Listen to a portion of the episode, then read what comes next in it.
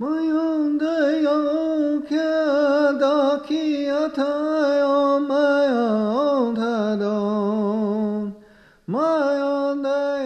conversation on Espejos de Aztlán is about green corn and sacred fire, indigenous ceremonies of resistance, and the eco-literacy project at the University of New Mexico. Our guests are Dr. Michelle Hall Kells, Associate Professor in the Department of English at the University of New Mexico. Dr. Kells is currently Program Chair for the National Consortium of Environmental Rhetoric and Writing. She also serves as Project Chair of the Salt of the Earth Recovery Project. Dr. Rachel Jackson, Cherokee Nation of Oklahoma and Associate Professor of Native American Literatures and Rhetorics at the University of Oklahoma. Dr. Jackson talk at the Eco Literacy at the University of New Mexico was about green corn and sacred fire, and in the way the green corn ceremonies align ancient story with foodways and cultural resistance. For Espejos de Aztlán Show, Cristina Bachín.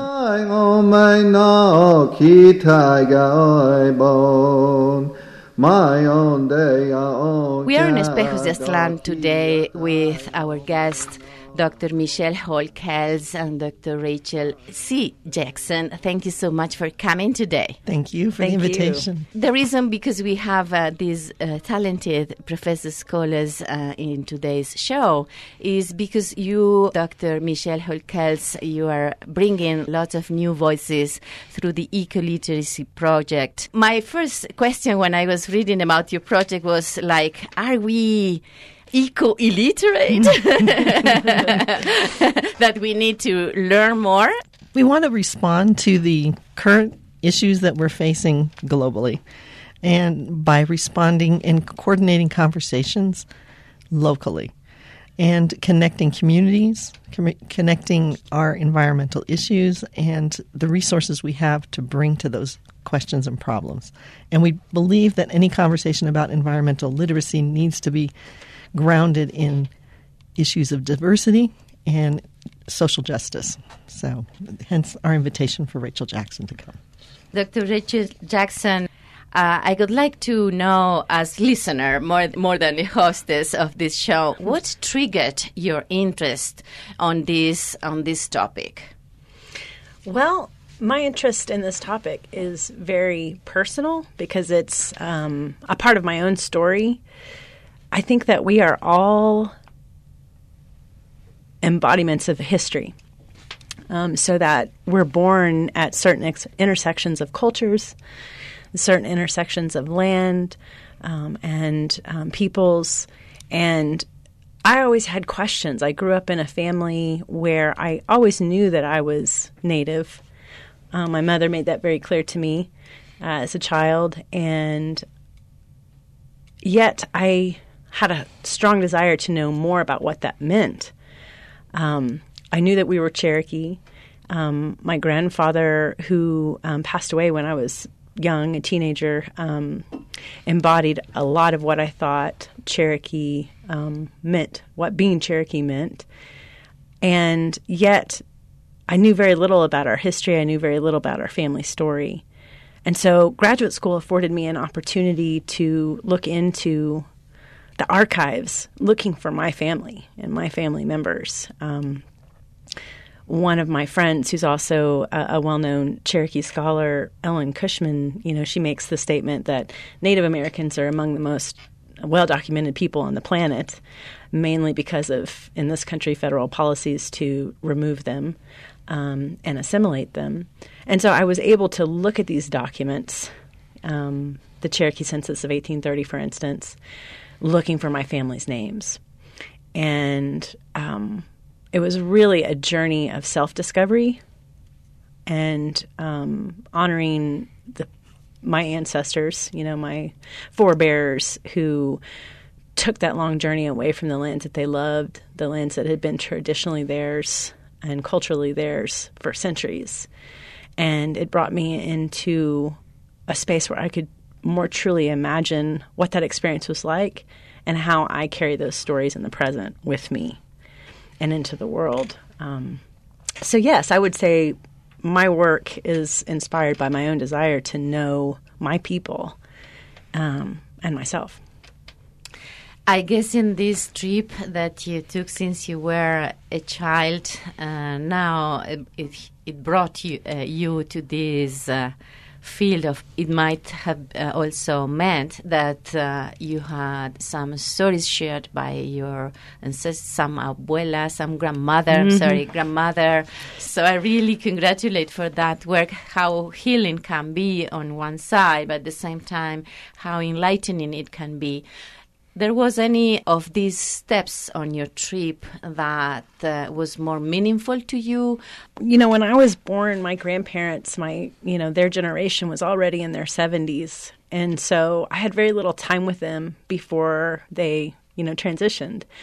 Uh, and so when I think about stories that my family told, um, I can, you know, I have a dear aunt who tells stories about my great grandfather who was Cherokee, um, songs that he would sing, um, ways that he would protect the family spiritually. And, um, you know, I had a, a great aunt who, you know, had many stories about attending school at Haskell in Kansas, um, Native American University there. But stories about our removal were not told you know. Um, I imagine because that trauma, you know, my family treated it as something not to talk about.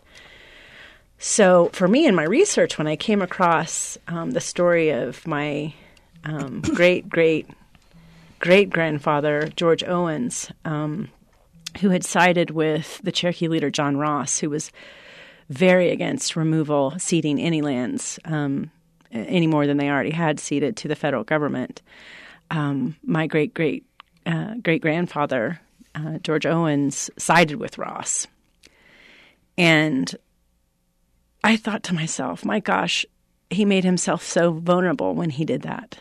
Um, to come out publicly and to say no to to you know hegemonic power at the at that time, and um, it made me feel like my own resistance, my own practices of resistance in the world come come to me through him, through through my ancestry, that it's something in my blood, in my body. Um, and you know, later on in my research, I discovered that the the federal Indian agent um, to the Cherokees, Benjamin Chastain, actually seized George Owens' land for himself um, and built Fort Chastain there um, which was used to house Cherokees after their arrest prior to removal, and to think about my great great grandfather's land being used for that, and how painful that must have been for him to witness as kind of a retaliatory um, tactic on the agent's part. Um, you know, it stoked the fires in me um, to do the work that I do with um, Native communities around um, sustaining cultural knowledges in order as a practice of resistance. They know you're not going to take who we are or what we do away from us, how we see the world. Um, so, yeah, it's it's a hard story to tell without you know feeling the emotions uh, connected to it, and it makes me understand why my my family didn't talk about it. You know why that story got lost in our conversations. Um, and I'm, it also makes it very clear to me why, in order to heal that from that trauma that the story has to be told now. It's okay to tell it now. Yeah. Thank you for sharing this with our uh, listenership. And um, in this uh, conversation that uh, with uh, Dr. Hall Kells, you're bringing to the University of New Mexico about eco literacy, there is this main title uh, that actually grabbed my attention Green Corn and Sacred Fire. And that's the talk you delivered at the University of New Mexico and then Indigenous Ceremonies of Resistance. What are you bringing uh, through this talk to our narrative and all the holes that are in our New Mexican narrative? I was inspired by the resistance of the indigenous communities in Mexico, in Chiapas, in the early 90s. And they used a model of encuentros to ground conversations with local stakeholders, politicians, and leaders, to respond to the challenges facing them ec- economically and environmentally. I think in New Mexico, we need to be doing this, and we need to be centering that around issues of environmental justice and the diversity that is New Mexico. So I think this notion of resistance is critical, but we need a, also a conversation about how to move toward um, reconciliation as well. And I think these ceremonies of resistance is that first kind of step that we need to be engaging. And I think uh, Rachel's insights are profound for us. Rachel, can you briefly tell us what are the links between these past, I'm not sure, past indigenous ceremonies and today's ways of cultural resistance? Well, it's a very complex sort of web of connections between the individual parts of my research that I always wish I had a clearer way to um, articulate, always working on that, how to make it clear to multiple communities what it is that I see occurring in indigenous cultural practices, such as ceremony. To me, it's remarkable that ceremonial ways continue, you know, after 500 plus years of colonization in what we refer to as the United States. And so the the assertion of these cultural practices to me in and of itself can be understood as resistance. Part of my work is field research, interviewing um, leaders, cultural literacy activists is what I refer to them as, people who teach culture and sustain culture in their own uh, lives by practicing ceremony and teaching others um, about ceremony. And they usually don't think of themselves as either activists or resistant. They're simply just being who they are. Um, and so they're not coming at it uh, through the lens of, of either of those things, um, activism or resistance. And yet, um, there's a way in which persisting uh, in these practices is is resistance um, in the sense that it you know, with ass- assimilation policies, part of their intent was to strip Native American communities of their identities, you know, um, of their own ceremonial ways. Um, you know, many people don't don't realize that you know the the massacre at Wounded Knee um, in 1890, I believe, was all about stopping ceremonial practices like the ghost dance. Um, so these these practices were very threatening to power, um, and so anytime that indigenous peoples continue to practice these things, they are asserting themselves and their cosmologies, right, um, and in, in, the world. So the green corn um, ceremonies is something that is practiced in um, traditional Muskogee Creek culture. And I have had the honor of being mentored by a Muskogee Creek elder um, for the last several years. And he uh, has taken me to participate in the green corn ceremonies. And green corn ceremonies are understood as a time of renewal.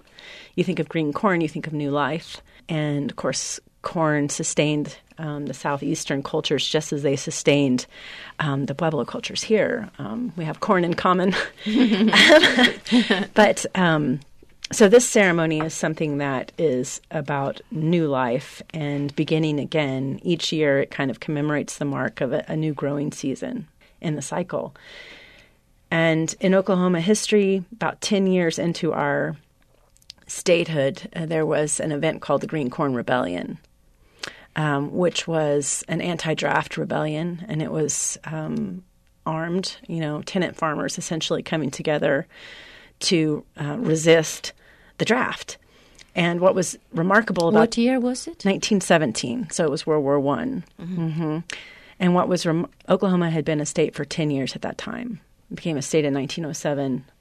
And I think what was remarkable about that particular rebellion is that it was triracial. Um, tenant farmers were, you know, poor whites, African Americans, Native Americans, African Native Americans, you know, um, and so it was very, a very diverse response to to the war, response, uh, a diverse kind of inclusive resistance. It took its name from the ceremonial calendar as a way of acknowledging sort of the resistance of the communities who practiced ceremonial ways at that time. So resistance is, is thread through it um, in multiple ways and into multiple communities. Um, but green corn in its heart is a, a ceremonial um, ceremonial event that usually takes place in July every year. Part of the green corn ceremony is um, dancing that occurs around a fire. And in the southeastern cultures, um, including my own uh, Cherokee culture, we dance around fire um, at night, and the dances go all night long. But that fire is is seen as a sacred reflection of the sun, and further, the fire um, connects us to other fires. So ceremonial grounds um, in other places, other locations in uh, Cherokee, the Cherokee landscape or the Muskogee Creek landscape. We participate in each other's ceremonies quite regularly. But more importantly than that, um, fire is understood as something that everyone carries with them. Um, everybody has a fire. And when we come together, of course, that fire is stronger. And so it's a it is a sacred element um, that we that lives in our bodies in addition uh, in the world. And so those fires are representative of connections between us to to creation, to the Creator, to, to the Spirit. And that's what makes them so sacred. My own day, and own.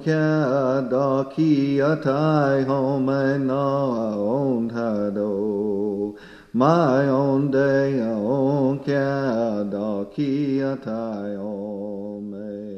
We listened to a Thanksgiving song performed by Grandma Dorothy and Dr. Jackson. They sing together in Kiowa language, and if you want to read the translation in English, you can find it online on kiowatalk.org. Let's learn how to say thank you in Kiowa language. Aho do kiyata ome, aho do kiyata ome, do sai pe do yata ome, do sai pe do yata ome. Yate kom no yata ome maunde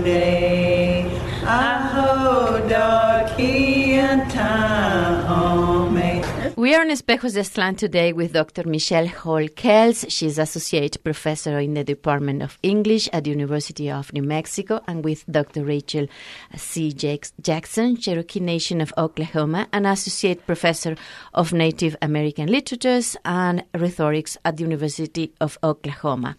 And today we're talking about, well, what ignited our conversation was this title of the talk that you were uh, delivering at the University of New Mexico Green Corn and Sacred Fire Indigenous Ceremonies of Resistance. And this is a question, as I was telling you, is, is always, it has been always in my heart since I came to New Mexico, and is about this community that we have with several layers of trauma. And in, in your talk, there are also layers. It's not only one trauma, there are layers of historical trauma there going on that in your work, uh, uh, Dr. Uh, Jackson, you were saying uh, in your work, Resisting Relocation, uh, that there are some models for doing the work of leadership. What are your thoughts that can help to move on as community in a better way, just to say something? If you look at our future and a vision of what public education should be, in light of climate change and natural resource depletion, our fate, our well being, our health, regionally, locally, and globally, is inextricably connected. So we need to find a way to acknowledge the historical trauma, acknowledge the impact of institutionalized racism that has so conditioned the distribution of social goods. And the depletion of those social goods means that those most, most vulnerable communities are likely those that have been dealing with repetitive trauma through history, historical trauma. And that has to be central to a conversation about res- restorative justice and environmental literacy. So I think that's kind of the starting point that I, we need to openly acknowledge that history and not ignore the fact that we tend to reproduce the violence over time. And I think that's a conversation that we are reluctant to have in a public sphere. Uh, we need to begin in small communities, small circles, like our talk this past week, and then create more opportunities for that in our classrooms and other public spaces. Yes, I mean, I think small spaces for conversation uh, in many ways are the most generative. And you make a good point. People feel safer and more connected in small spaces to the folks that they're having that conversation with. When I think about indigenous models of, of leadership, um, I always think about uh, a story that was told to me by a Kiowa elder who I work with named J.T. Goombi. And, you know, he tells this story so well. I've heard it so many times, but every time he tells it, I find it interesting, which is the mark of a good storyteller, you know. but we are learning from you. every time a story is told, it, it enacts the context within which it is told. Um, it connects the story to that context in ways that listeners have to then figure out for themselves. This is one of those stories, but he tells the story of um, how the Kiowa camp leaders. Um, we we refrain from using the word chiefs, um, but Kiowa camp leaders, you know, they were they were respected um, for how well they provided for their people, and it was reciprocal in the sense that they knew that their strength came from the size of their camp right? So if they were on uh, a war party or a, a, hunting party, they needed the strongest, you know. Um, the strongest participants in those in those journeys, and so the more that they had, the better. And if a Kiowa camp leader did something that was offensive to his camp, inappropriate, abusive, exploitative, um, self-centered, um, any any sort of you know corruption that might arise, he would wake up in the morning and come out of his teepee and realize that his camp was gone. they would simply pack up and leave mm-hmm. him, um, and that was something that kept those leaders in line. As JT says, they voted with their feet, you know, right? Literally. That's good. Get up and they would move, they would leave. And so I think um, that's something that we can carry into our conversations with the communities that we're wanting to connect with and engage over conversations about environmental justice. Um, you know, we have to remember that if we fancy ourselves as leaders in that conversation, that we are certainly beholden to to the communities that um, are interested in participating in the work with us, and in many ways, that means there truly is no leader. There is no there truly is no no one in power if that community holds um, the power to decide who they're going to work with and who they're not going to work with. So it creates humility, you know, for those of us who are trying to to to do this work. Thanks so much for sharing your thoughts with our listeners, especially our Espejos de Aztlán listeners. And uh, can we share with our listeners if they want to contact you? What are your next events, your next uh, steps? Because I know you are moving and you're moving uh, fast. Uh, and about uh, your next events as well, uh, Dr. Jackson, with our listeners? Yes. Um, we're hoping to cultivate conversations not only on the UNM campus, but in communities within the New Mexico region. So we'll, we are um, having an event in Hillsboro, uh, which is down in southern New Mexico. We are also inviting um, our students to consider ways that they can have conversations here on campus through the Lobo Gardens initiative at campus, and also inviting students to and leaders to find ways to connect nationally through the National Consortium of Environmental Rhetoric and Writing with other educators nationwide. So all of these are on the digital hub of eco literacy at UNM. It is a constantly changing site.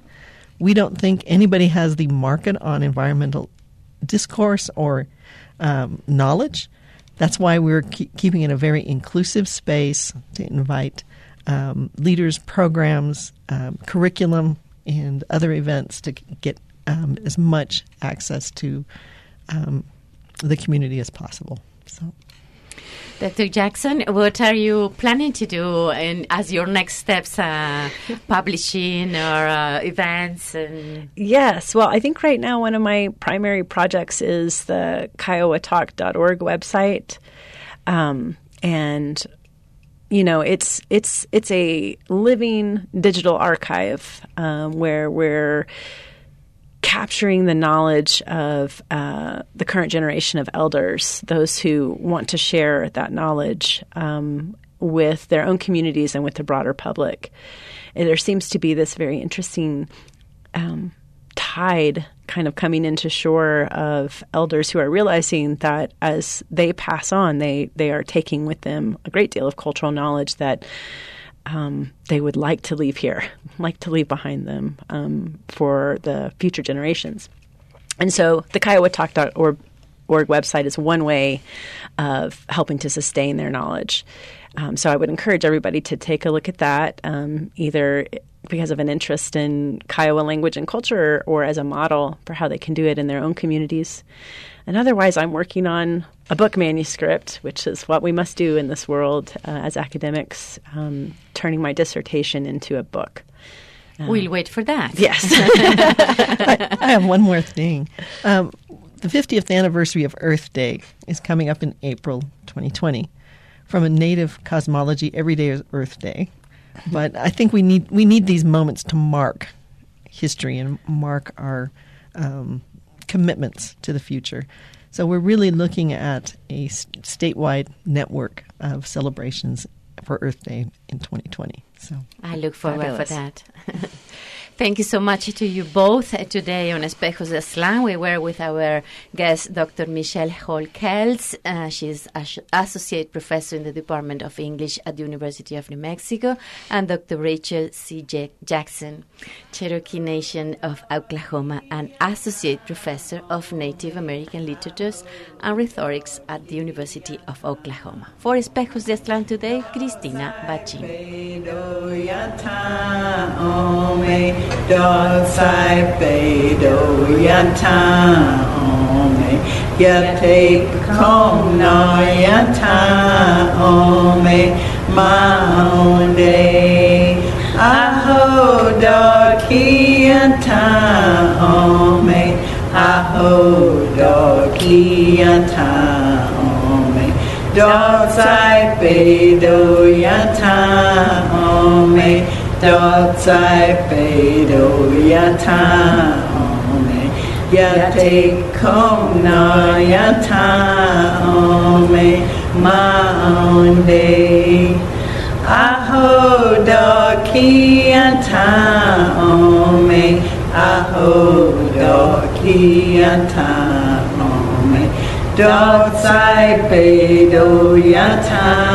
ome